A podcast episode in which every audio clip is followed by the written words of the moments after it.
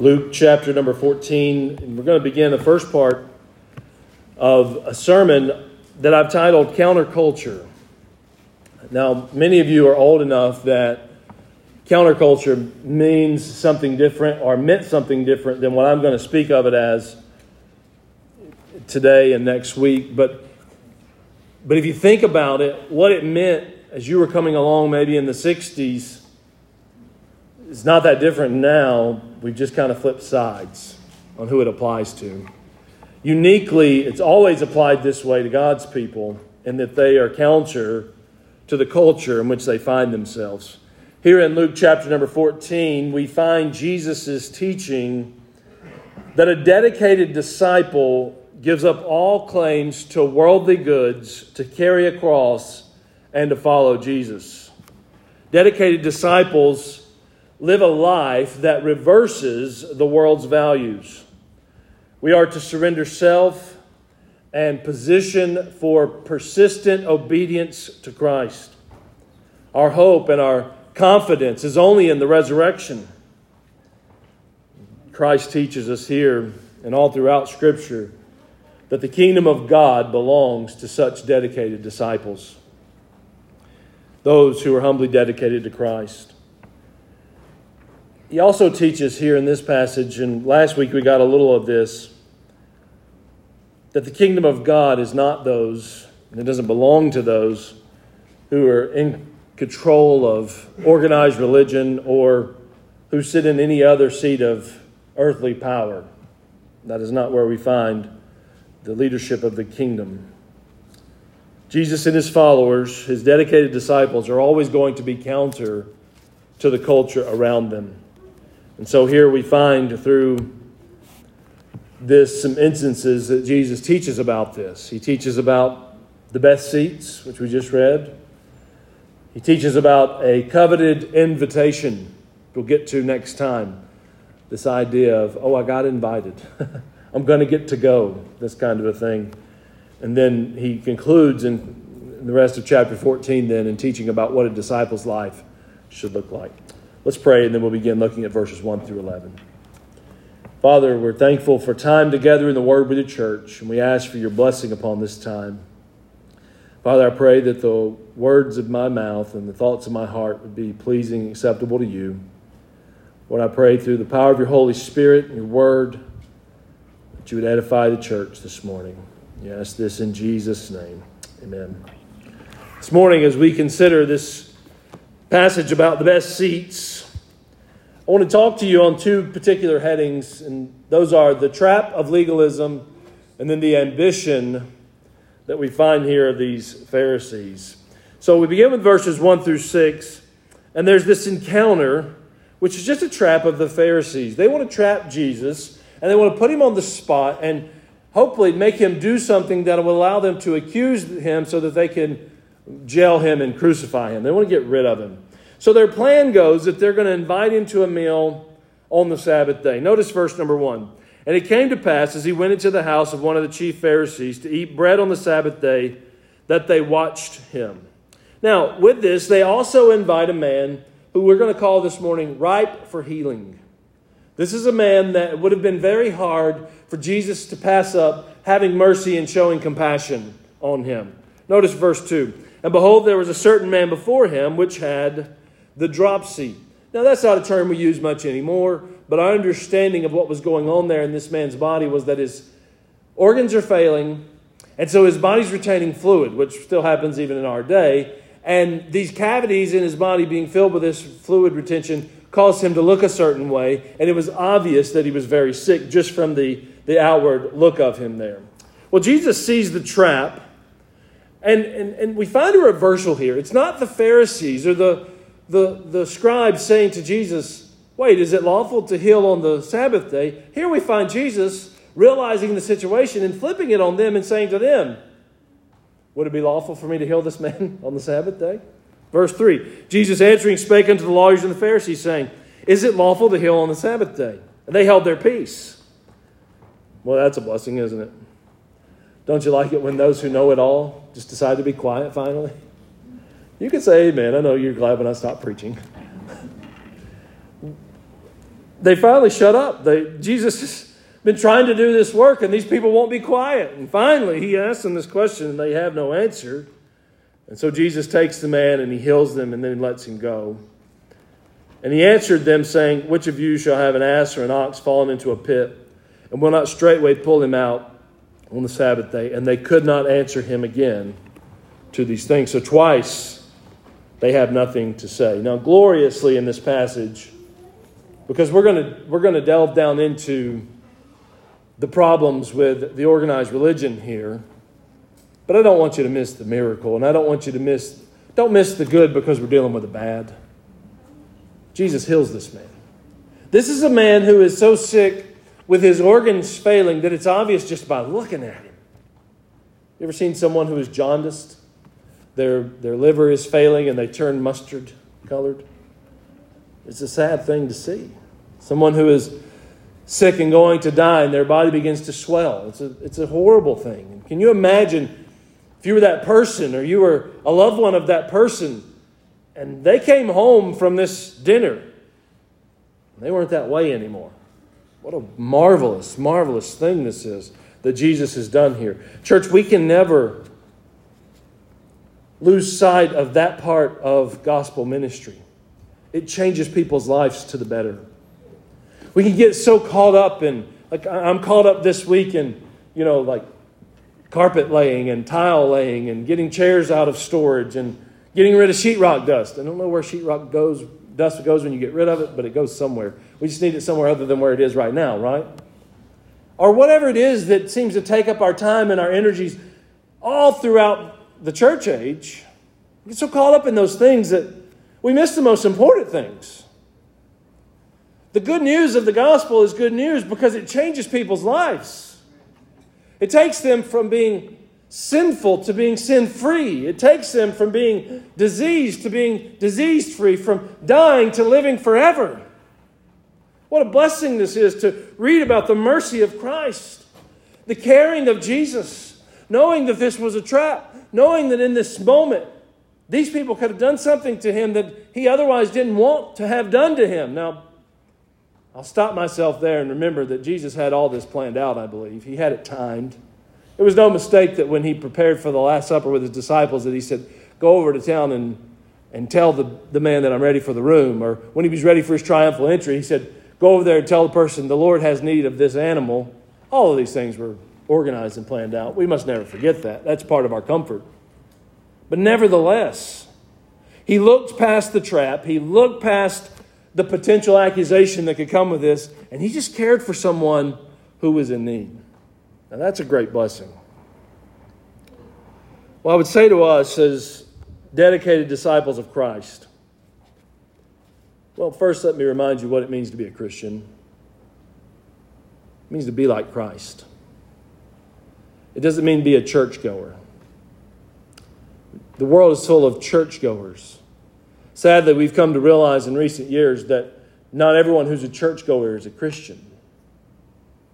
In fact, we've kind of entered into this whole like dentist mentality. If I get my teeth cleaned twice a year, they won't fall out. Man, the older I get, the less I'm believing that. I got some getting close here, I think. If I if I go to church, I'll, everything will be all right. Well, no, because everything has been made all right by Jesus, I want to go to church and worship. Well, I enjoyed this morning getting to stand off to the side there. I usually don't do that. And singing these songs and, and getting to worship around the thought of them. What a blessing that was. That's what church going is for. Worshiping together with the body of Christ, with our church family. But here, what I'm talking to you about when I say being a dedicated disciple is to be like Christ, to be living and doing as he did and would do were he here today. We are to be little Christs running around the earth. Well, as that, we must beware of legalistic traps. These Pharisees had laid a trap for Jesus. They knew that they believed their law taught, the law of God, by the way. They thought they were right by the law of God that you shouldn't be healing people on the Sabbath. Well, we dealt with that in more detail last week. So they invited Jesus to this dinner to see if he would heal this man on the Sabbath. Will he do good and break the law, or will he put off doing the good and fulfill the law? If you're ever presented with that conundrum, what should your solution be? If it's wrong to do good, then I don't want to be right. Well, Wiersbe notes here there's a big difference between protecting God's truth and promoting God's traditions. The legalists will attempt this trap to allow him to feel superior in his own spirituality. Aha. it's one of these type moments. Well, Jesus is able to help this man and point out their entrapment. And I love how he does it here. Did you notice what he does here in verse 4? Now, this man's been invited to dinner. Best we can tell, they haven't had the dinner yet. I kind of feel bad for this guy. Jesus took him and healed him and let him go. And he didn't even get to have dinner. I don't think he cared. His organs were failing and his body was filling with fluid and he was healed. But as, sort of, as, a, as an eater, I, I, I care about this part of it. But it's a proof text for us in this story to what's happening here. By sending the man away from the dinner, Jesus is showing to those who held this dinner, I realize what you have done here. You only have him here to trap me, not to fellowship with us. You don't care about this man. You care about trying to trap me here. Well, they misunderstood the meaning of Sabbath. They had set it up as this holy day, and Jesus corrects them by saying, Wouldn't you show care to an animal? Even on this holy day, why wouldn't you show care to a human created in God's image? So I think there's a warning to you and I here as disciples of Christ that we must also understand the meaning of Sabbath. J.C. Ryle said, The Sabbath was made for man, for his benefit, not for his injury, for his advantage, not for his hurt.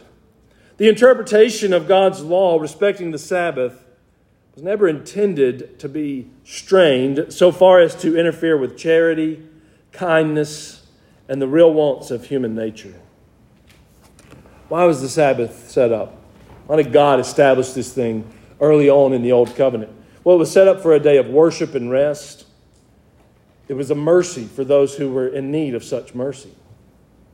It's unique how then, in the name of God, organizers of religion made it out to be something totally different. It actually, in its own way, became less restful than the rest of the week. I can prove this to you. How many of you getting dressed and getting ready for church. Now, please remember that I don't think Sunday is Sabbath and we don't practice that Sabbath anymore.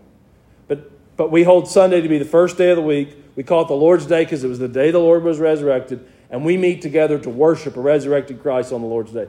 But how many of you, Sunday is more stressful to you, Sunday mornings, than most of the other days of the week? How many of you tell lies in church? Why is this? It's because we've done, in our own little way. I went home last Sunday and I told Shanae, I said, because it was like 138 degrees last Sunday, wasn't it? Well, I, I am wearing three layers here and this thing around my neck that doesn't let the sweat flow. But I told Shanae, I said, whew, we got to change traditions at our church. And she said, why? And I said, because I'm too large and too hot to be to be dressing like this. Amen. Warm outside. Thank you, brother. Thank you. you want to stand up and let people see how you're dressed? They've been worried to her about this wild guy from Minnesota. Now they're getting to know you. Now, I like my suits. Don't get me wrong. No amen there. All right. So, uh, my point was simply we put on these airs. We've done this to ourselves. Now, what's the dress code at our church? Number one question we get through the website. That's the number one. What's the dress code at your church? Back in the day, it was me and probably Brother Tom Meadows, and I, I would guess Brother James Fairs was helping us, Brother Tom. We had just gotten a website. Our church didn't have one. We got this 2010 model website got it used for a good price. and uh, we were trying to decide what needs to be on this website. And we were getting emails and stuff, and people were saying, What's the dress code at your church? And so we said, Well, we should put an FAQ section on the church website. Frequently asked questions. Well, that was the only one we had. So I had to make up some other ones. They weren't frequently asked, but I figured if you just had the one, that'd be kind of weird. But Brother Rye was still living there, and I remember having this discussion with Brother Rye, and he said, he said, Brother, now, brother, you have to know Brother Rye. Everybody to the left of us was apostate. You know, we were right, we were right in the line. Anyone to the right of us, he would always say, Well, I'll never fault a man for being more right than I am. But then anybody just to this side of us, even the tad little bit, they were apostates. Charismatics is what he called them. They're all charismatics. And that's just how he felt. That's just where, where his line was. And Brother Rye would say, Now, brother, the charismatics and the apostates, they've got this thing wrong, brother. They're legalists. And I'm thinking, wait, charismatics? They're not legalists. And he said, they have dress codes. And I said, no, they don't. They don't have dress codes at their churches. I said, no, we probably have more of a dress code. He said, no, sir, we don't have a dress code and never have, and we never will. And I got into what he was talking about there, and this was his point. He said, if I show up dressed like this to what he called the charismatic church, they'd frown upon that and look down upon me because they have a dress code. I guess come as you are is it actually sort of a dress code because this isn't how I am. I don't dress like this on Tuesdays. What, what's the point I'm trying to make here? I picked on music last Sunday. I'm picking on dress this Sunday. And you can just keep picking things and keep picking on them. In reality, we've fallen into the same pit as the organized religious folk of Jesus' day. Jesus is making it clear to them here. Whatever you do or whatever you don't do, don't get away from this being a day of rest, this being a day of worship, this being a day of mercy for those who need that type of mercy. Some of you need the mercy of rest. All of us need the mercy of worship. If you've never actively worshiped in church, I want to charge you to do it. It involves you when you'll actively worship, sing, pray, uplift your hand, whatever it is that you're comfortable doing in the gathering, if you're actively involved in the worship, you will learn to think, well, I'm involved with these people. Now, many of you, that is your crutch. That's the thing that you don't want to do. You don't want to be that attached to this group of people because you don't want to be attached to many groups of people at all.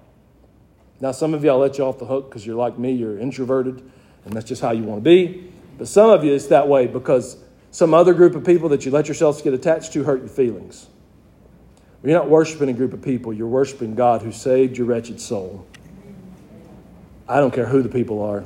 If they're doing it biblically, I'll worship with them. I'll be at least attached to them that much. Worship will cause you to be involved with those kind of people.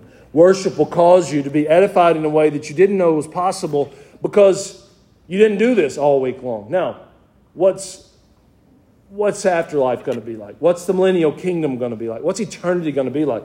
Well, I think 100% of the time we'll be worshipful. Now, does that mean halos and clouds and harps? No. And we joke around here that Caitlin Joseph, that might be her version of heaven, just getting to play the harp all day long. But she's a harp player. No. I don't. She would probably shake her head no if she was sitting here this morning. What that means is how many of you just, your favorite thing to do is go fishing? Okay, two of us and Ruth. All right, Ruth and Emma and Greg.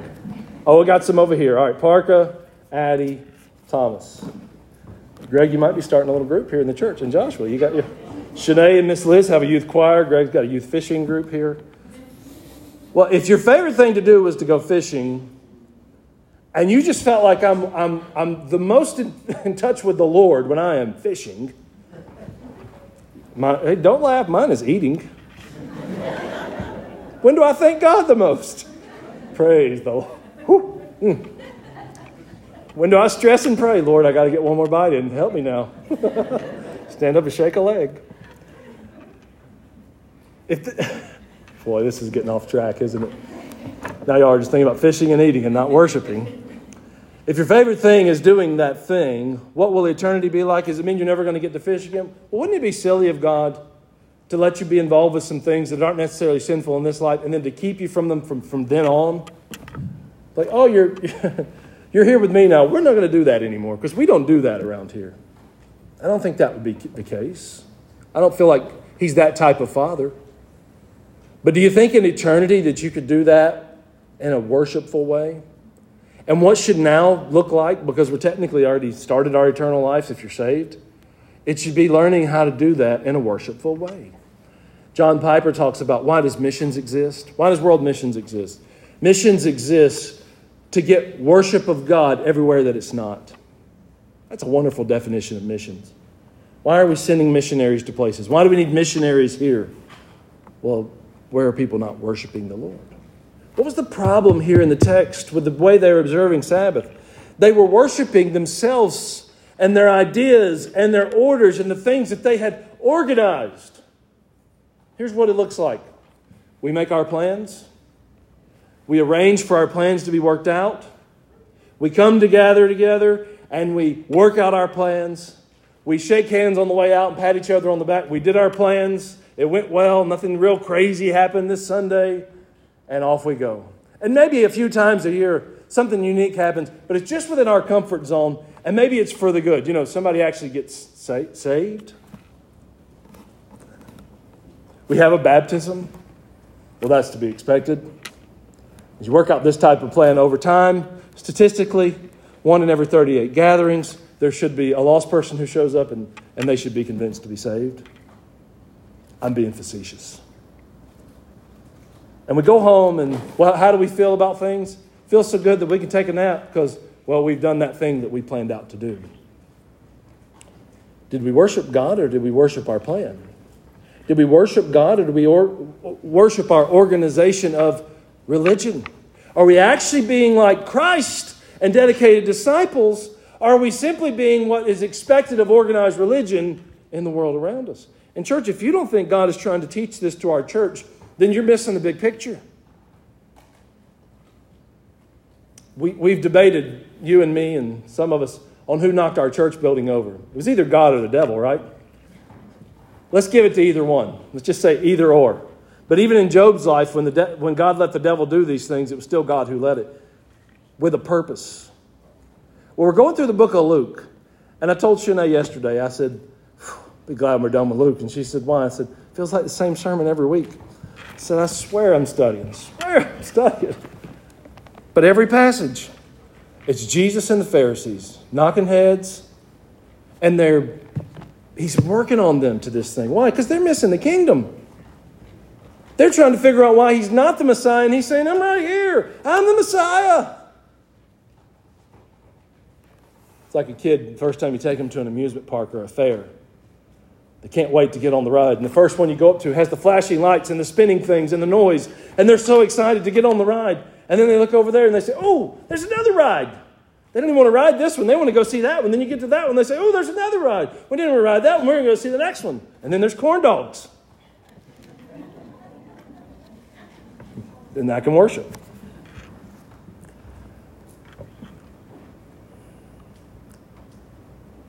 The Lord has us plowing through these verses. He's dealing with the Pharisees. He's pushed us out of our own facility that we call the church. I think, if anything, He's taught us. Well, I've learned so much to be thankful in every situation, to be the church outside of the building. But think of it in this regard. Can you, can you worship here? This is a civic center. This was not built to God's glory. It wasn't built for worship for pur- purposes. But shouldn't we be able to worship here if one of the things we love, like fishing and eating corn dogs, is getting together with our church family and singing about our God who has made us like we are? Shouldn't we be able to do that here, there, or anywhere? But not these Pharisees. They made it into a day to catch people getting it wrong. You know, they're not according to dress code. Okay, I'm going to admit, I unbuttoned my top button today, all right? Just so you know. I know some of you could tell the sermon was off. This is the reason why. I'm not as straight laced as normal preaching to you today. They were so busy trying to catch people getting it wrong They're also so busy trying to gain merit, getting it right themselves. You ever think to yourself, I'm glad our church is not like the other churches. I'm glad we do it this way and not that. I'm glad we do this, though they don't do that anymore. I'm glad we don't do this like they do. What are we doing there? Now, in some things, we would say, well, we're trying to hold the biblical truth. Well, you got me there. If we want to stick to what the Bible says, then I'm in. But if it's simply so that we're gaining merit to get it right, I want to be out. As we kind of attack our thinking on what the Lord's Day should be or what the Sabbath should have been then, I think we need to also include a positive here on, well, what should we be doing on the Lord's Day? What should we do be doing with what I'm okay calling a new covenant Sabbath? Phil Ryken, he writes well on this. He says, Jesus calls us away from selfishness and the legalism of our sinful hearts to follow him in loving mercy and doing justice. The Lord's Day is for the healthy to show mercy to the sick by visiting them on their beds. It is for fathers to show mercy to their children by putting them at the top of their agenda. It is for families to show mercy to singles by welcoming them into their homes. It is for the wealthy to show mercy to the poor by feeding them bread. It is a day for people who have found Christ to show mercy to people who are still lost by giving them the gospel. The Lord's Day is for showing every compassion of Christ to every person in need, just like Jesus. And with that definition, I'm okay if you say, well, every day is the Lord's Day.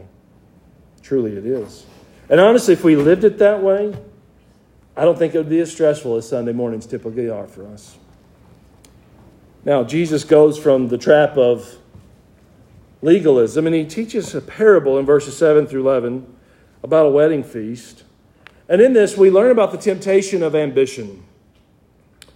Verse number 7 And he put forth a parable to those which were bidden, and he marked how they chose out the chief rooms, saying unto them, When thou art bidden of any man to a wedding, Sit not in the highest room, lest a more honorable man than thou be bidden of him. And he that bade thee and him come and say to thee, Give this man place, and thou begin with the same to take the lowest room. But when thou art bidden, go and sit in the lowest room, that when he that bade thee cometh, he may say unto thee, Friend, go up higher. Then shalt thou have worship in the presence of them that sit at meat with thee. For whosoever exalteth himself shall be abased, and he that humbleth himself shall be exalted. There is the temptation of ambition. Jesus teaches about this here uh, with these seats at a wedding.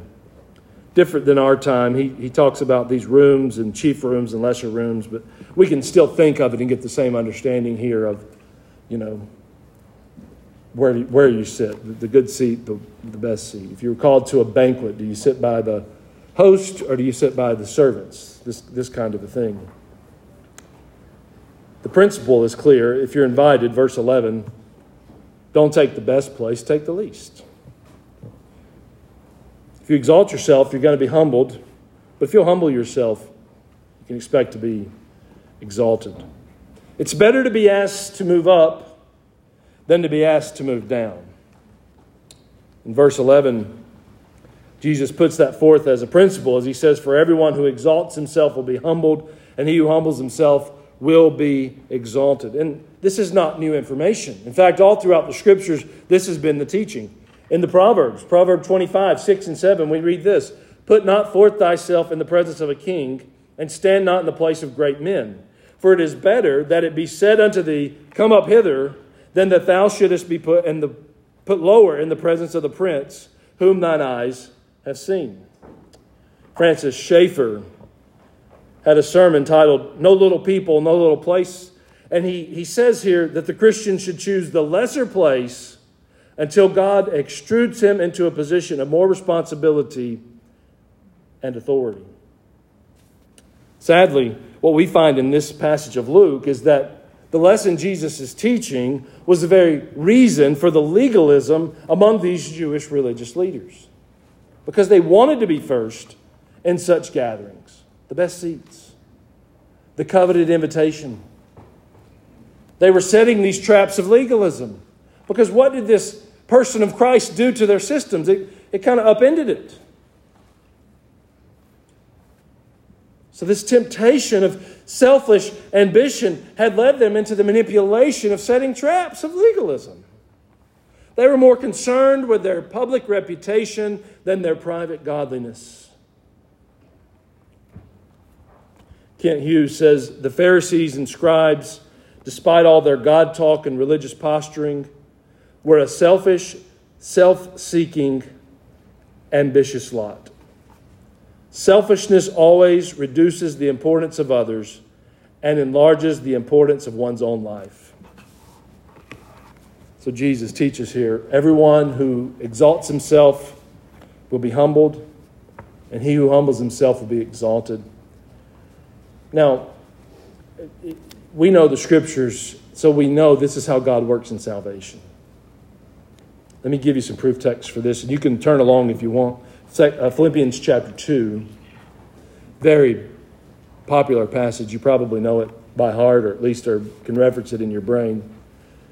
Verse 5, Paul writes, Let this mind be in you, which was also in Christ Jesus, who being in the form of God, thought it not robbery to be equal with God, but made himself of no reputation, and took upon him the form of a servant.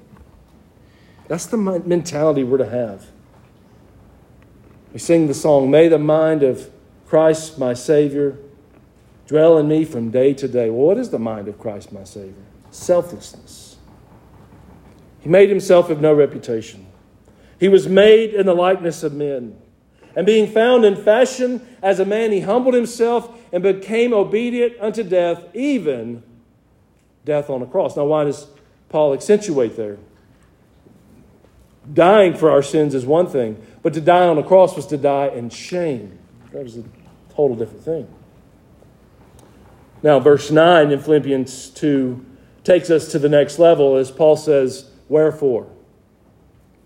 In light of that, God also hath highly exalted him and given him a name above every name, that at the name of Jesus every knee should bow and every tongue should confess that Jesus Christ is Lord to the glory of God the Father. This is the gospel. This is good news. His exaltation it brings our salvation. How did he achieve this exaltation? Did he come and conquer? Did he come and rule and reign? Not in the way we would think that he would. He came and became a servant. Well, he illustrated this so well on the night of his arrest as he pulls his disciples aside into a room for one last meal together. And he puts on that servant's apron and he gets down and begins to wash their feet. And Peter, the legalist's legalist, says, uh He said, I'll wash your feet. Jesus' interaction with him is to, to teach Peter if I can't humble myself to do this, you can have no part in me. And Peter says, Well, then don't just wash my feet, wash all of me, head to toe. Give me a shower. In 1 Peter chapter 5, Peter writes this Likewise, you younger, submit yourselves unto the elder. Yea, all of you be subject one to another, and be clothed with humility. Now, is this just Peter saying, hey, this is how things would run best down at your organized religious location? No. This is Peter saying, When I was young, I made lots of mistakes. By the grace of God, He's let me live to be old, to express some wisdom with you. The Holy Spirit has inspired me to say this to you. So let me say this to you. What? Be selfless. Why? For God resisteth the proud, but He gives grace to the humble. So, what's His instruction? Humble yourselves, therefore, under the mighty hand of God, that He may exalt you in due time casting all your care upon him, for he cared for you. Why all the anxiety in the world? Why all the stress? Because we've forgotten this simple principle of Christian living the principle that whoever exalts himself will be abased, and he that humbleth himself will be exalted. We've been convinced that the reins of my life are in my hands and I can do whatever I want to do. No, you can't, Jonah. You can't go on vacation. You've got to go to Nineveh and preach. Well, I'm going to go on vacation anyways. You could have walked to preach, but now you're going to get a cab ride. and I promise you they'll listen to your preaching because you're going to look awfully weird when you get there. Augustine said there are humble religious and there are proud religious. The proud ones should not promise themselves the kingdom of God. It's convicting. Even from the secular world, we find this to be a truth. Albert Einstein said, Try not to become a man of success, but try to become a man of value. This is true. Now, with this, we need to be sure this is not a gimmick. This is not Jesus saying, Hey, I'm from heaven. Let me show you a little trick that works with God. Is not what he's doing here. He's not trying to say, if you do this, this guarantees you promotion, because I can give you other biblical reference where that didn't always end up being the case. This is not saying operate in false humility and that's how you please God. In fact, to operate in false humility is just as deplorable to God to operate in your pride. We must never forget that God sees the heart. 1 Samuel 16, 7. But the Lord said unto Samuel, we're talking about David here, look not on his countenance or the height of his stature, because I have refused him, Saul. For the Lord seeth not as man seeth, for man looketh on the outward appearance, but the Lord looketh on the heart. Saul's no longer going to be the king. We're going to go down to the house of Jesse. They didn't even think to call J- David up from, uh, from the field because he's a lowly shepherd guy. But there's all these strong, tall, smart brothers, you know, one after the other. These are not the ones. It's funny how God works like that. James 4 6. But he giveth more grace. That's often quoted alone. The rest of that statement is wonderful, though, and it, and it goes right in with He gives more grace. Wherefore he saith, God resisteth the proud, but giveth grace unto the humble. It's a funny thing when you finally realize this, but it's an important thing to finally realize. God is not impressed by others' opinions of you. That's tough, isn't it? We work so hard for. I spent too long in the mirror this morning trying to make sure you couldn't tell my top button was open, even though I probably uh, worked out so much this week that.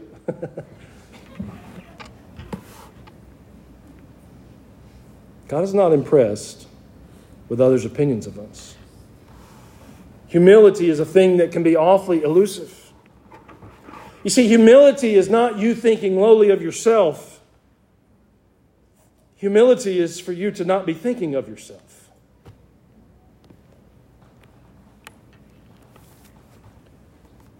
These people in this parable, they, they wanted the best seats at this wedding.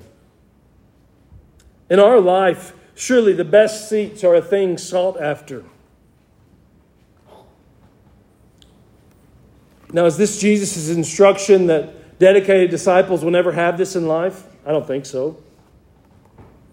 Fact, he seems to indicate that if you operate according to verse 11 in selfless humility, you'd always be seated right where you want to be seated. What a unique thing. When I'm not thinking of myself, I can be content wherever I am.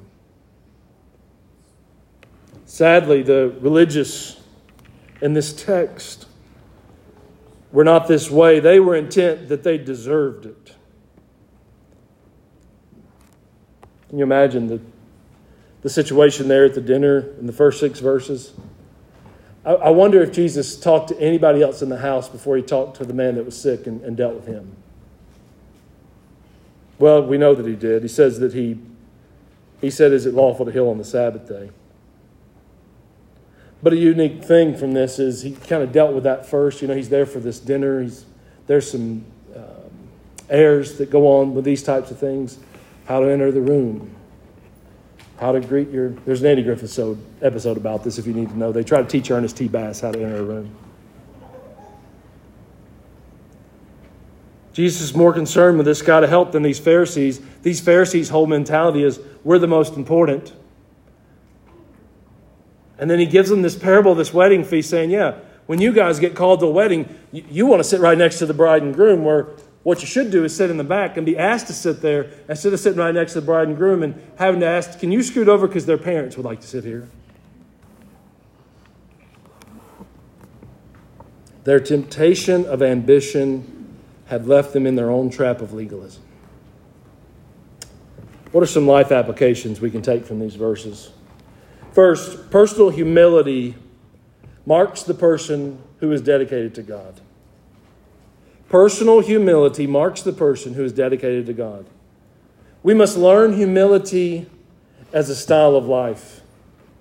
We must learn to be content in the lowest place. Now, I'll say to most of us, especially as adults, this won't come natural, and you will initially have to just work at it. Some of you wired a little differently, maybe not as much as others, but typically it is something that we have to practice. In time, though, you will learn this, and you'll be able to operate this way to God's glory and for your betterment. But personal humility is a mark of a person who is dedicated to God. Secondly, we could take away from this that God calls us to minister to those with needs. I don't want to say that our church has lost sight of this, but I definitely say that most of the church on the earth has lost sight of this. Either they've lost sight of biblical truth and they've tried to replace bad behavior with good works and they're doing it to no avail, or they're so settled in their biblical truth that they've given up this idea of good works. Church, God has called us to minister to those with needs. So we must care more for others' needs than for our own desires and for our own reputation. Well, how do I do this? You're going to have to trust God to provide for your needs now and trust God for your rewards later. Because otherwise, you're going to be spending your life. Life is a currency. How are you spending it? You're going to be spending your life trying to make sure that your needs are met, and then you'll say, out of that overflow of that, I'll, I'll look to other people's needs, and you'll never get around to it. But if you trust God that He's going to take care of me, I'm fulfilling His purposes. Why would He let me go without anything to eat? Why would He let me go without clothes to wear? Matthew 6:33 Seek ye first the kingdom of God and his righteousness. These things will be added to you. Think of the flowers. They never go shopping down at the mall, but they've always got pretty clothes to wear. Think of the birds. They never plant a garden, but they've always got food to eat. What should this look like in our lives? Well, in personal humility, we should be living our days as if every moment is a calling to help somebody else with a need. And all in all, in this, never forget how this type of living worked out for Jesus. Because if we're not careful, we'll hear such a sermon and say, Yeah, this is right. I'm going to do it. I'm going to be humble. Sometimes I'm so humble, I'm proud of myself. I'm going to be humble. I'm going to help so many people. They put a statue up in town of me. Is that what happened for Jesus? No, they, they beat him half to death, put him on a cross, and killed him the rest of the way.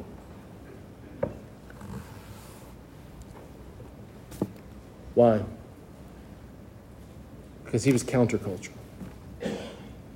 He was not how things had always been. He was not how things they thought should be. He was different. Dedicated disciples of Christ are going to have to live differently just this way. Let's stand and pray.